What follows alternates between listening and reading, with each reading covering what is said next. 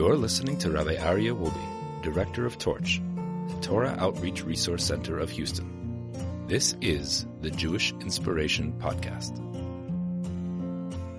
Welcome back, my dear friends, to the Jewish Inspiration Podcast.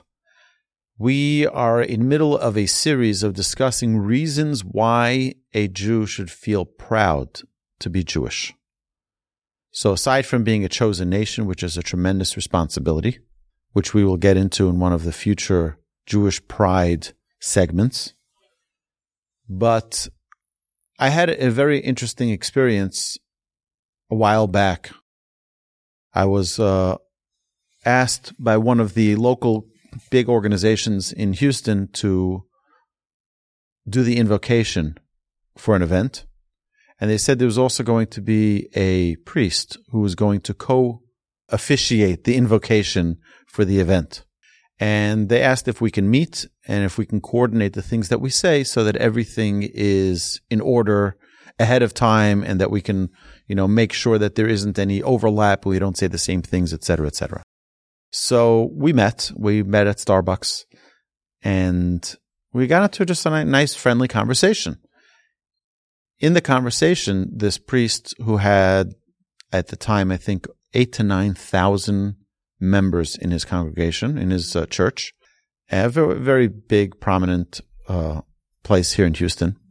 And uh, he asked me, Oh, so what congregation are you a rabbi of? So I said, Well, actually, I'm not a rabbi of any congregation. I'm a rabbi that does education. And I teach Torah, and members from every congregation are welcome. Anybody who is Jewish, isn't Jewish, who is affiliated one way or another way, it doesn't make a difference. Anybody who's interested in learning about Judaism is welcome. He says, Wow, that's very nice. It's, you know, he says, And what are you teaching now? So I said, Actually, right now, in all of the congregations that we're teaching in, we're doing a question and answer series where people can ask any question that's on their mind, any question about Judaism, they can ask any question they'd like. And then innocently, I asked the priest, I said, Do you ever do a question and answer series in your congregation? And he pauses and says, You forget who you're talking to. I said, What do you mean? He says, In Christianity, there are no questions. And I remember being stunned.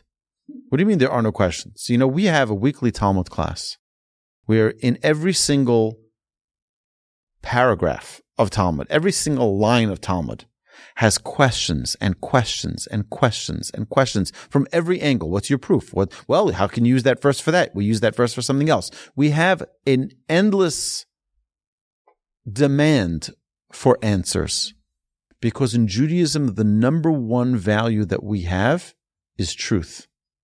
We want the truth. We want to know that everything that you tell us in halacha, in the practice of how we conduct our day to day lives, everything that you tell us in the Talmud, everything you tell us in the Mishnah, everything that's in the Torah is authentic and verified. We don't take your word for it because you're some authority and you say, trust me. We know trust, but verify. It's very important. If you want to have authentic, trustworthy information, everything needs to be sourced. In Judaism, we ask questions. It's all about asking questions. Try in Islam, try to ask questions without getting your throat slit or your head uh, or, or, or being shot. It's impossible. It's impossible. These things are impossible.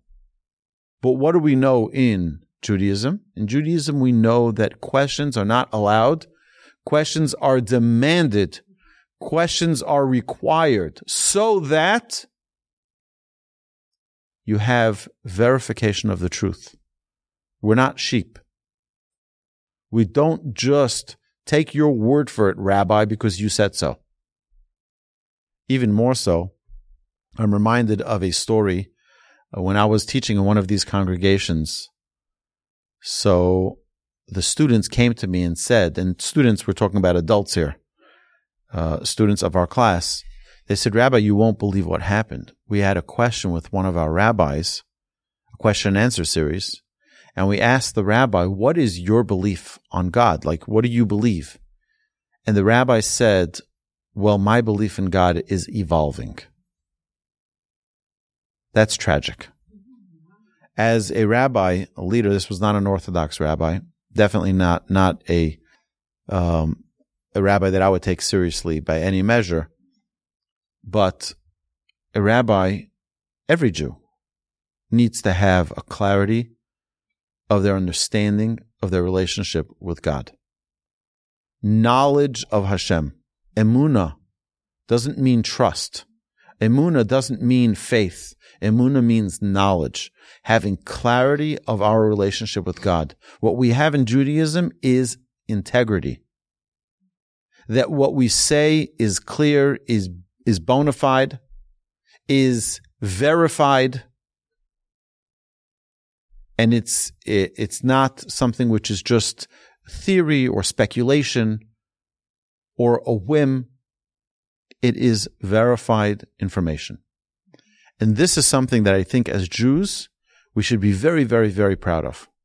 We should be very proud that we are a people that have our number one goal and number one focus in Judaism is to have authenticity. That every word that we preach is, is validated, is sourced, and we don't just make up things. So I'm a very proud Jew, and I believe that every Jew should feel proud to be Jewish, to declare it out in the open, don't hide it. Ani Yehudi, I am a Jew and I'm proud to be a Jew. My dear friends, have a magnificent day. Have an amazing Shabbos. You've been listening to the Jewish Inspiration Podcast, a Torch production. Become a supporter at torchweb.org because your assistance enables more Torah learning around the globe. To find more lessons offered by Torch, please visit torchpodcasts.com.